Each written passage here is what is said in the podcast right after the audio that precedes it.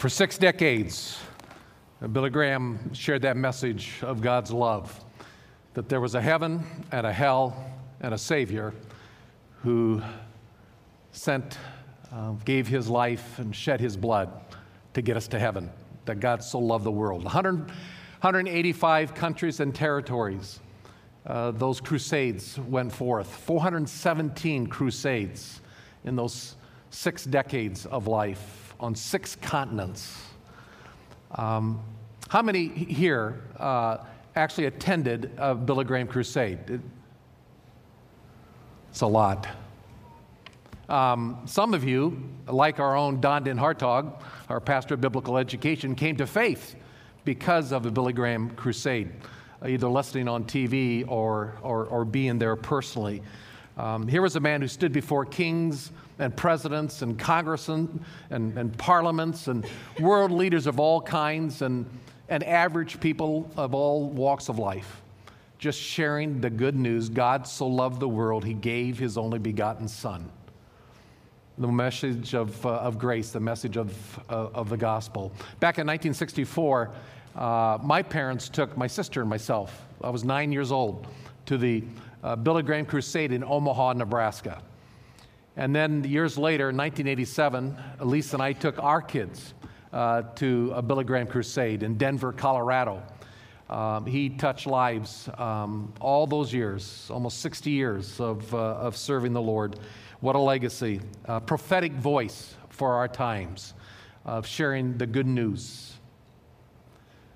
2,800 years ago, there was another prophetic voice who also, for almost six decades, um, shared the, the message from God to a hopeless and dark world. His name is Isaiah, and we are beginning a study of the book of Isaiah. I wouldn't doubt that parents took their kids to hear Isaiah preach in the streets of Jerusalem. And those children grew up and took their children uh, to hear the prophet Isaiah speak. And we, 2,800 years uh, later, get to open this book that bears his name and hear those same messages of this great prophet of God, Isaiah. And so this morning, I want to continue an introduction I began last week and give a little bit of an understanding of this man, Isaiah. So take your Bibles and turn with me to Isaiah chapter 1. And by the time we're finished studying the book of Isaiah, your Bibles will automatically fall to Isaiah, the book of Isaiah. And again, I would encourage you week after week to bring your scriptures, whether it's uh, on an electronic version or, or your, your Bibles that you bring and open up uh, because we're going to read passages of Scripture, and uh, it's much better for you looking at the Bible than you staring at me, okay? So bring your Bibles so we can uh, read together. Isaiah chapter 1, verse 1. The vision of Isaiah, the son of Amoz, not Amos, but Amoz, concerning Judah and Jerusalem, which he saw during the reigns of Uzziah, Jotham, Ahaz, and Hezekiah, the kings of Judah. Here's a little bit about what we know about Isaiah. By the way, I don't know if you caught the, the news article this week, uh, but the archaeological discovery just outside the walls of, uh, of Jerusalem, in one of their archaeological digs, they have run across, uh, they found a, a little, it's a, it's like a ring, a size of a ring. It's a, a, a seal, an impression seal. It's a stamp that was used to um, verified documents. You'd, you'd stamp it into, say, wax into a document. And just this week, they came out on the news that they found a stamp that actually has the name Isaiah on it.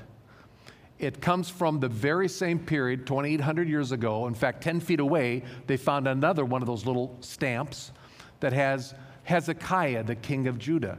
So, right in the same dig area, in that same time period, here they found, it was again, came out in the news this week, the signet ring of Isaiah, and then partial words, the words prophet. So, Isaiah the prophet.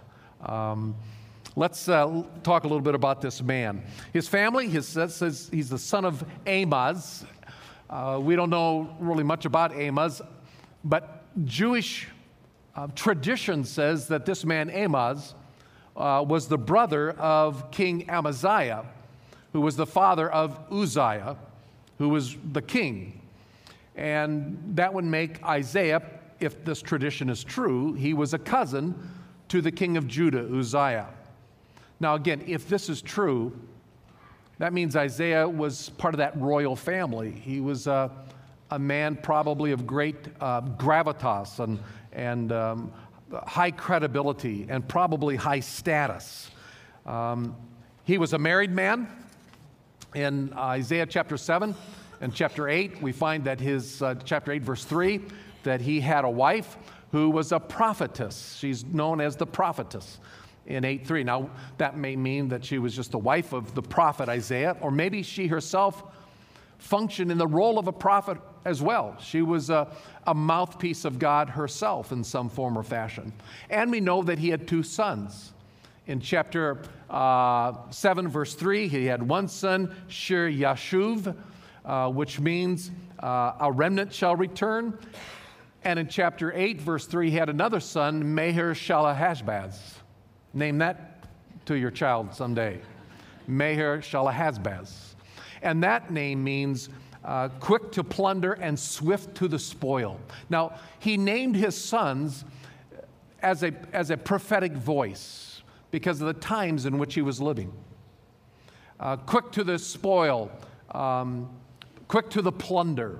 Meher Shalahashbaz conjures up the idea of enemy armies that are about to come and take uh, the Jewish people away into captivity quick to plunder, quick, swift to the spoil. And yet, Sher, uh, Sher Yashuv means a remnant, though, will return.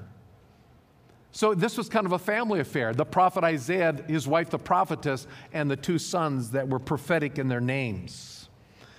His career. What do we know about his career?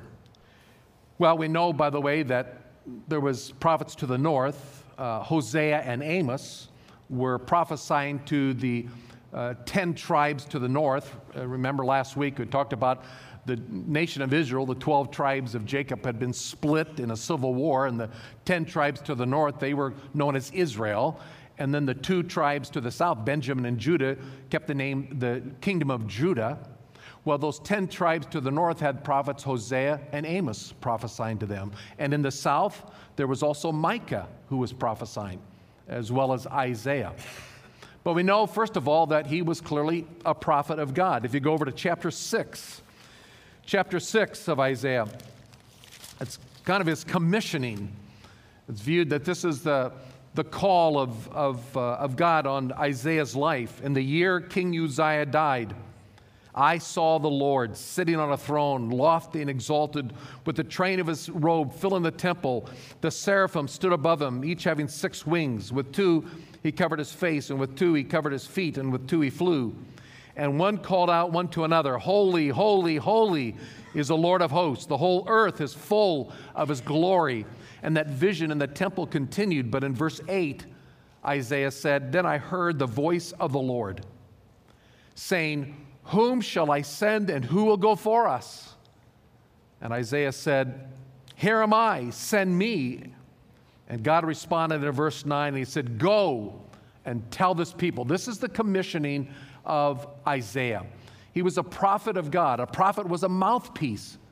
They simply took the message that God was communicating to them and stood as the mouthpiece of God, heralding and proclaiming the message of God. He was first and foremost the prophet. He began his uh, ministry there in 740 BC, in the year King Uzziah died, 740 BC. He was also a, historiog- historiographer. According to Second uh, Chronicles chapter uh, 26, verse 22, it says, The rest of the acts of Uzziah, from the beginning to the end, are recorded by Isaiah, the son of Amos. So there's another book out there that is lost in history, but a book that Isaiah wrote of the full details of the history of, if Jewish tradition is correct, his first cousin, Uzziah the king. So he chronicled the life of Uzziah. Wouldn't it be fun if they dug that thing up and found that book that Isaiah had written? Uh, he, had a, a, he had a grasp of the times, of the history of his people. And thirdly, he was a statesman. He functioned like a, um, like, like a chaplain to the White House. Here are four kings mentioned Uzziah, Jotham, Ahaz, and Hezekiah. He had their ear, he held their attention. He had a, a place in, in high profile positions. He was a statesman who communicated God's word. When Hezekiah died in 686 BC, uh, Isaiah was a, a, very old man at that time, probably continued on to the reign of Hezekiah's son, Manasseh. We'll talk about that in the weeks to come a little bit. Manasseh was a wicked, wicked king. And again, Jewish tradition tells us that it was under the hand of Manasseh that Isaiah was, was killed. Now, again, we don't know if that's true. That's Jewish tradition that says that um, he, was, he was stuck as an old man, stuck in a log, a hewn out log, and he was sawn asunder. Now, there's reference to that in Hebrews chapter 11, verse 37. We won't take the time to turn there, but Hebrews chapter 11, 37 talks about uh, uh, men and women of old and, and how they served God and how they suffered. And it says in Hebrews 11 37 that some were even sawn asunder. And again, tradition says that that was Isaiah. That's how he died. What about the character of this man? What about his character? Well, we can say clearly he was a spiritual giant. Going back to that commissioning passage in uh, chapter 6, verse 1, in the year King Uzziah died, I saw the Lord. This incredible scene in the temple. God could have revealed himself to so many different people, but he revealed himself to this man, to Isaiah. There was something about Isaiah, something about his heart for God that God revealed himself in all his glory. Holy, holy, holy is the Lord God Almighty. The whole earth is full of his glory, and Isaiah saw that and heard that. He was humble, he was attentive to God's word. 25 times in the book of Isaiah, he calls God the Holy One of Israel. That's the name he gives him. Only five other times in the whole Old Testament is that title used of God, the Holy One of Israel. But that's how Isaiah knew God. In this vision in the temple, it so um, transformed him. And his heart for God was so uh, sharp and acute, and uh, it, his heart beat for God. He was the Holy One of Israel. Isaiah walked with God a humble man. He was also, without doubt, an intellectual giant. This man was brilliant, broad knowledge of world affairs. Certainly picking up things as he spent time in the, in the palace area, rubbing shoulders with kings and high officials of, of uh, the government of Judah. A, a sharp mind of what was going on. He was a scholarly writer. One Old Testament theologian put it this way Isaiah's literary ability shows an excellence unsurpassed elsewhere in the Old Testament and seldom matched in any literature. Many sections of his book constitute literary masterpieces. If you are reading through the book of Isaiah right now, and I challenge you to do that, 66 chapters, takes a long time. But you'll see the mastery of Isaiah as he writes um, amazing analogies, uh, clever poetry, understanding of the use of narratives. Um, he had this uh, very uh, sharp ability to take words and put them together in very, very meaningful ways. Uh, years ago, uh, when I was in seminary, I actually took an exegetical class on Isaiah, on the book of Isaiah. And one of the things I learned is that this man, Isaiah, used Hebrew words that no one else ever used. He had such a command of language that he, he would use these words, and it's, it's baffled scholars because uh, it's the only place you'll find these Hebrew terms. Um, he was a brilliant, brilliant man that God used in, in uh, these troubling times. A third thing we could say about Isaiah is that he loved his country, he loved his city, Jerusalem. 26 times in his book, he talks about my people. There's a lot of passion with Isaiah for his country, for his people. His heart broke for his people. He knew judgment was coming, their time was running out. He pled for them to turn back to God as he foretold of coming disaster as well as coming blessing. He loved his people and he warned them repeatedly to turn from their sin because judgment was coming. We can also say Isaiah was a very courageous man. Unafraid of kings or priests or public opinion, he just would stand up in the marketplace, stand up in the, in the palace, stand up in the temple, and proclaim the word of the Lord with strength, with power, with courage. For 60 years, the voice of Isaiah was heard, this courageous man. But in order to really understand this book of Isaiah, we, we have to understand it in its historical context. We, we just aren't going to understand or get the value out of this book and, and understand his writings if we don't understand something about the times in which he lived and which he wrote. Um, of course, there were these massive world powers all at play. It was a time of great upheaval, of great uncertainty. You had Egypt, of course, to the south, you had Babylonia clear to the east. But the dominant world power for actually 300 years was what was called the, the, the, the Neo Assyrian power.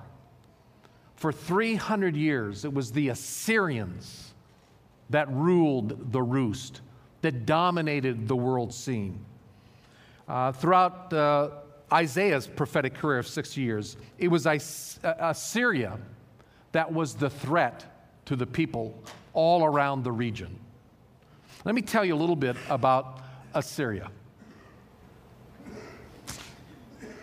Assyria, in, in 745 BC, five years before Isaiah began his prophetic ministry in 740. In 745 BC, a new emperor took charge of the empire of Assyria. His name was Tiglath-Pileser III. Nice name for a cat or a dog, maybe. Tiglath-Pileser III. Here was a man who was a skilled warrior, a shrewd political leader. But when he came to power, life in the ancient Near East changed dramatically. Because he took his warrior strength and his shrewd political um, mentality and he went to conquer the world. He was ruthless, he was merciless and he galvanized the Neo Assyrian Empire and he went a conquering to the north of him, to the west of him, to the east of him, to the south of him, amassing his thousands and hundreds of thousands of armies and marched against surrounding nations. He would assert control over defeated territories by deporting people from those territories to different regions back to the north in the Assyrian Empire. Predominantly high class people, more the uh, intelligentsia and the, the um, high political uh, people and the high profile people, the high class people of these areas. He would take them, and, and I'm not going to get into the gory details. You can Google it and read it um, yourself of, of the, the tactics that he used. I will say this that when he would deport these people uh, out from their countries to different regions of, uh, of Assyria, He would put a ring in their nose, his, uh, history tells us, and tie them all together with a rope and lead them northward out of their territories, out of their country, uh, settle them in different spots of the northern Assyrian regions.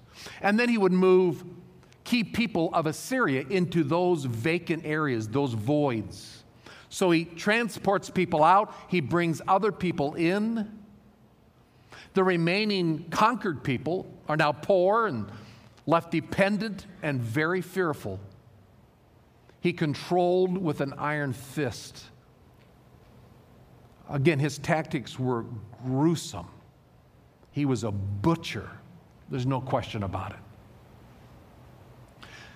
By the way, years later, when Jesus, 800 years later, when Jesus is walking this earth, in John chapter 4, it says that he was going from the regions of Galilee to the north and was going back to Jerusalem, Judea. And it says, and he had to go through Samaria. Samaria was that center portion in Palestine. It was occupied by Samaritans. You know who the Samaritans were? Over 800 years after Tiglath-Pileser conquered Israel in 722 BC and he took the people of Israel and he put rings in their noses and tied them together with ropes and he hauled them and separated them in different parts of his kingdom. He brought in other Assyrians, and over those 800 years, they began to commingle with the remaining poor, dependent Israelites. And a whole group of people were generated called the Samaritans, these these half breeds. And that's why the Jewish people in Jesus' day hated those Samaritans. Tiglath-Pileser died in 727 BC, so he wasn't the king and ruler who conquered Israel. Uh, after him was his son Shalmaneser V, and then Sargon II that came against Israel to the north and conquered them, and Syria as well, also known as, as uh, Aram.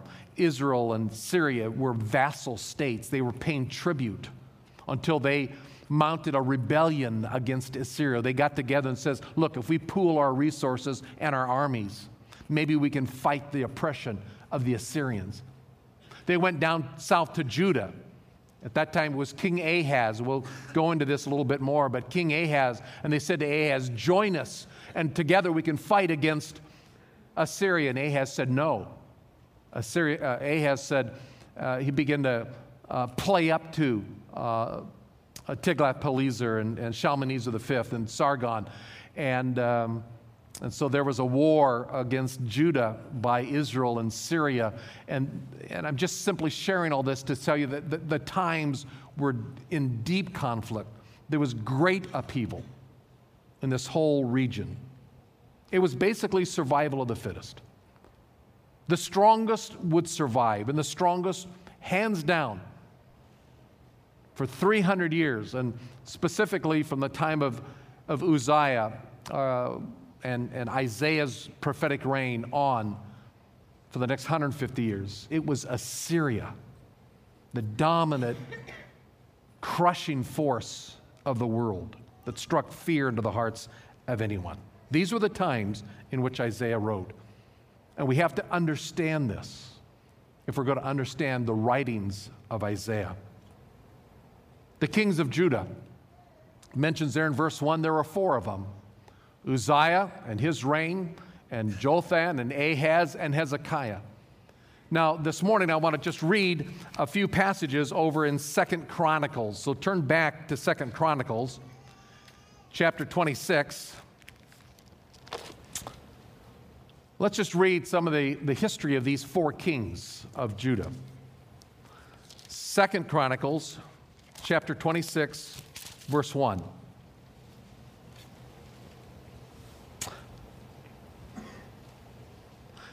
And all the people of Judah took Uzziah, who was 16 years old, and made him king in the place of his father Amaziah. And he built Eloth and restored it to Judah after the king slept with his fathers. Uzziah was 16 years old when he became king, and he reigned 52 years in Jerusalem. His mother's name was Jechaliah of Jerusalem. Now look at verse 4. And he did right in the sight of the Lord according to all that his father Amaziah had done. Here was one of the good kings, Uzziah. By the way, if you, if you recall, I mentioned last week, in the northern kingdom of Israel, that was now in 722 BC um, annihilated by Assyrians, there were 19 kings that ruled in the northern kingdom of Israel. Not one of them walked and followed the Lord, not one of them. Uzziah did, according to all that his father Amaziah had done. And he continued to seek God in the days of Zechariah, verse 5, who had understanding through the vision of God. And as long as he sought the Lord, God prospered him.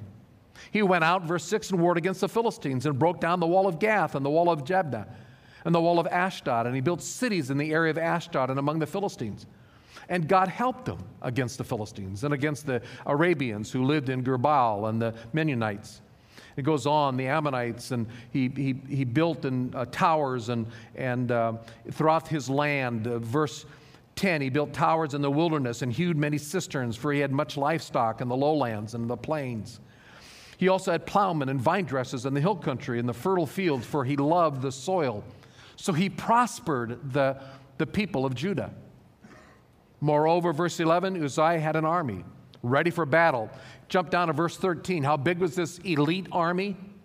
Under their direction was an elite army of 307,500 men who could wage war with great power to help the king against the enemy.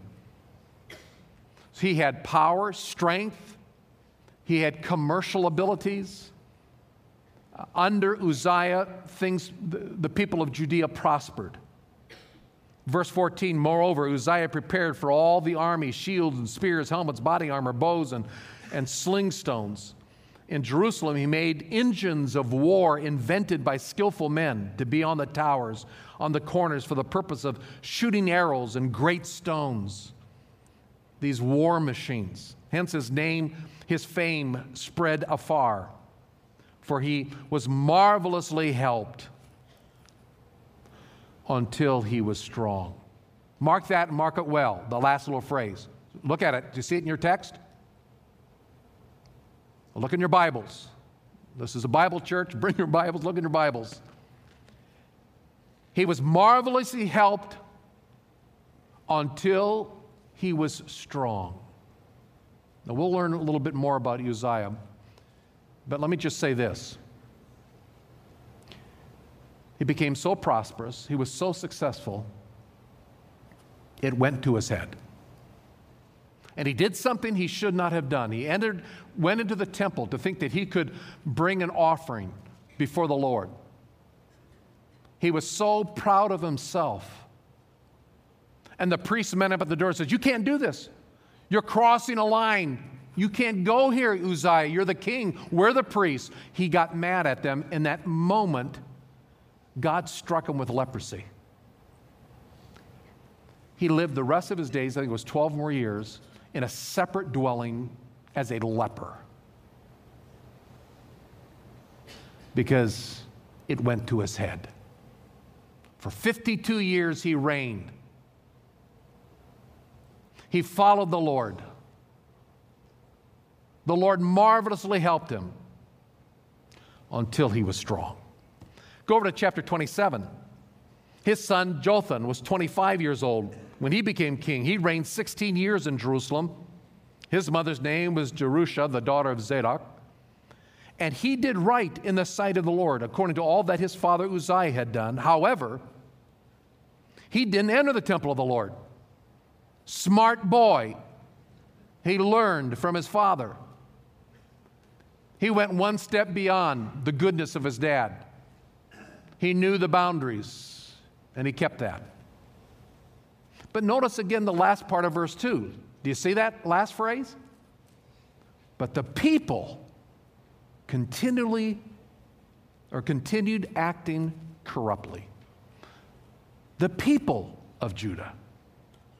He walked in the way of God, as Uzziah, for the most part, had done, but it was the people. Something wasn't clicking with the people. The people acted corruptly. There was a disconnect between what was going on in the palace and the people. Oftentimes, you would think it would be the other way around. The people would walk with God, but it was the irreligious leaders. In this case, it was the leaders who were walking with God, but it didn't translate down to the people. Now go over to chapter 28. Jotham died, and his son Ahaz became king. He was 20 years old when he became king. He reigned 16 years. And notice what it says He did not do right in the sight of the Lord as David his father had done. He walked in the ways of the kings of Israel, all 19 that were evil. He made molten images of the Baals. He burned incense, verse 3, in the valley of Ben Hinnom. He burned his sons in the fire. He made his sons walk through the fire. You know what that is? Child sacrifice. He took his own kids and sacrificed them to the pagan gods. The abominations of the nations he followed. Verse 4 He sacrificed, he burnt incense on the high places, on the hills, and under every green tree. And wherefore the Lord his God delivered him into the hand of the king of Aram, and they defeated him. It goes on in verse 22. Now, in the time of his distress, this same king Ahaz became yet more unfaithful to the Lord. It's like just when you think it can't get any worse, it got worse. He sacrificed to the gods of Damascus after he was defeated by the king of Syria, king of Aram. He defeated them, uh, and he said, Because the gods of the kings of Aram helped them, I'll sacrifice to them. Maybe they'll help me. And they became the downfall of him and all of Israel. Moreover, when Ahaz gathered together the utensils of the house of God, he cut the utensils of the house of God in pieces, closed the doors of the house of the Lord. In other words, he shuttered the temple of God. He closed the doors. And he made altars for himself in every corner of Jerusalem, in every city of Judah. He made high places to burn incense to other gods and provoke the Lord, the God of his fathers, to anger. This was the day of Isaiah. He experienced the goodness of, of Jotham, the final years of Uzziah. And then he experienced the evil of Ahaz. Ahaz died, and his son became king. And I would just want to read over in 2 Kings chapter 18 a brief account of Hezekiah. Ahaz went from bad to worse. What about his son, Hezekiah? Chapter 18, 2 Kings, verse 1. Now came about on the third year of Hoshea, the son of Elah, the king of Israel, that Hezekiah, the king of, or the son of Ahaz, king of Judah, became king. He was 25 years old when he became king. He reigned 29 years. Verse 3 and he did right in the sight of the Lord according to all that his father David had done. He removed the high places. He broke down the sacred pillars and cut the Asherah. He broke to pieces the bronze serpent that Moses had made. The people were using that in a pagan way for idolatrous worship. Verse 5 He trusted in the Lord, the God of Israel, so that after him there was none like him among all the kings of Judah, and none among those who were before him. That's amazing. Hezekiah, there was no one like him before, there was no one like him afterwards. He reigned supreme, he had a heart for God. Do you think Isaiah played in hand in that? Oh, he did. And we'll see and study that as we study the book of Isaiah. Uh, Hezekiah restored the temple worship. He brought back the feasts and the celebration of Passover. There was a, uh, uh, a heart of revival, at least in his heart. But what about the people? These were troubling days. I'm just sharing briefly this historical background to help you understand. The geopolitical scene was tumultuous. You never knew if you would wake up one morning if the Assyrian hordes would be down upon you doing the atrocities that they did to men, women, and children. Ahaz and all his wickedness, all that was going on among the people who were acting corruptly. 60 years, 60 long years, Isaiah spoke God's word into the midst of this tumultuous situation. 60 years, leaders and the people of Judah heard him call out this simple message Salvation is of the Lord. Salvation is of the Lord. I know the Assyrians are coming. I know they're ruthless. I know what they did to our brothers and sisters in Israel. It is no more Israel. The 10 tribes are gone. I know they're surrounding us. But salvation is of the Lord. This was Isaiah's message. That's what his name meant. Isaiah means the Lord is salvation. And every time his name was spoken, people were saying, being reminded, salvation is of the Lord. Hey, let's go down and hear Isaiah today. Let's go down and hear salvation is of the Lord today. Did you hear what salvation of the Lord said today in the marketplace? Why, I just read that salvation of the Lord said this. He prophesied this. Can you believe that salvation of the Lord? That was his singular message. You can trust in your armaments, you can trust in this, your well fortified cities, you can trust in your elaborate pr- plans. It'll get you nowhere. You have to trust in the Lord. And the problems of ancient Israelites of the 8th century BC are not much different than the problems of 21st century today. Oh, there might not be Assyrian hordes at our borders coming in. There's plenty of international intrigue and concern. You know, back in those days, uh, 2,800 years ago, there was not cable news 24 7 and reports online and, and, and wherever, all the social media giving you minute by minute updates of the atrocities that were happening around the world. But believe you me, word was coming. People knew. Today, our world is a mess. Whether it's a North Korean or Islamic jihadist or mentally sick mass killers. Maybe it's illicit drugs and opioids that are killing tens and thousands of our citizens in this country. Maybe it's simply the prosperity and materialism that is eating out the very soul of this country. What are the Assyrians that are coming up in your life? What, what, what grabs your heart when you get up tomorrow morning and squeezes the life out of it, maybe in fear. Old memories that won't go away, past sins or evil choices that you made that somehow you continue to haunt you, financial distresses, broken relationships, destruction. Who, the, who are the Assyrian hordes? And the question for us do we hear Isaiah? Where do we put our trust? It's a decision that every one of us, if we're followers of Jesus Christ, every morning we have to get up and make a, a choice. Who do we follow? Is the Lord my salvation? Is he my hope? Do I have an intimate relationship with him? Do I see him as holy, holy, holy, the Holy One of Israel?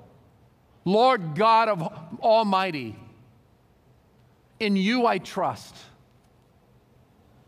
Do we find comfort? Do we find hope in the things that we see and what we can produce or the things that we don't see? Do we walk by faith or are we walking by sight? And every morning we got to wake up and make that choice. Because in some form or fashion, there's an enemy at the gate pressing in on us fear or hopelessness. Is the Lord our deliverer? Is Isaiah being heard in our heart today?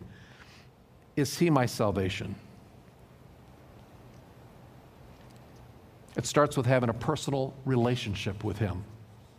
I hope everyone in this room does. I hope you can be an Isaiah to somebody. That's what this conference coming up is all about. How can I, how can I project into you hope and comfort and, and a call to, to trust the Lord? And I'm, I need that. the body of Christ together. But it starts with you knowing Him personally. So let me end where we began this morning. God so loved the world. He gave His only begotten Son, the deliverer, the suffering servant that Isaiah so richly will tell us about. And Jesus came into this world to pay the penalty for your sins because you're a sinner and I'm a sinner, and that earns us a one way ticket to hell. And don't think for one moment you can be good enough to get to heaven just by doing good works. That's a lie from Satan. And if you die today without having put your trust in Jesus Christ, on the authority of the scriptures, you will spend a Christless, godless eternity in hell. But there's a free gift for you. God loves you, and He gave His Son to die for you. And this morning, I'm asking you to put your trust in Him if you've never done that before. Don't you dare walk out of here without understanding this truth. There's a God in heaven who paid for your sins. He shed his blood on the cross. He rose again triumphant, and he's the only ticket to heaven. He did all the work, and he simply offers the free gift. Will you believe him? Will you accept that free gift right now by simply believing that good news about Jesus? Will you trust him as your Savior? And then heed the call of Isaiah. Live your life every day with the understanding He is my salvation. And when others around you start slipping with that, you speak that prophetic voice into them too. He is your salvation. That's how we live a life in a tumultuous times. God is our salvation. Let's pray. Father, thank you so much for allowing us this privilege to handle, to touch, to study ancient literature that is holy, it's inspired, it's inerrant, it's your heart and delivered through a prophet, much like the prophet who has gone to be with you this week. We're grateful, Lord, that we can study this book, and I pray that you'd give us insight and understanding and, and strengthen our faith, Father, in these troubled times in which we live. We're grateful, Lord, so grateful as we worship you now. As we hear this call of the kingdom, we're grateful that we have a king, we have a savior, we have a redeemer. Lord, you are our salvation. And we pray this in Christ's name. Amen.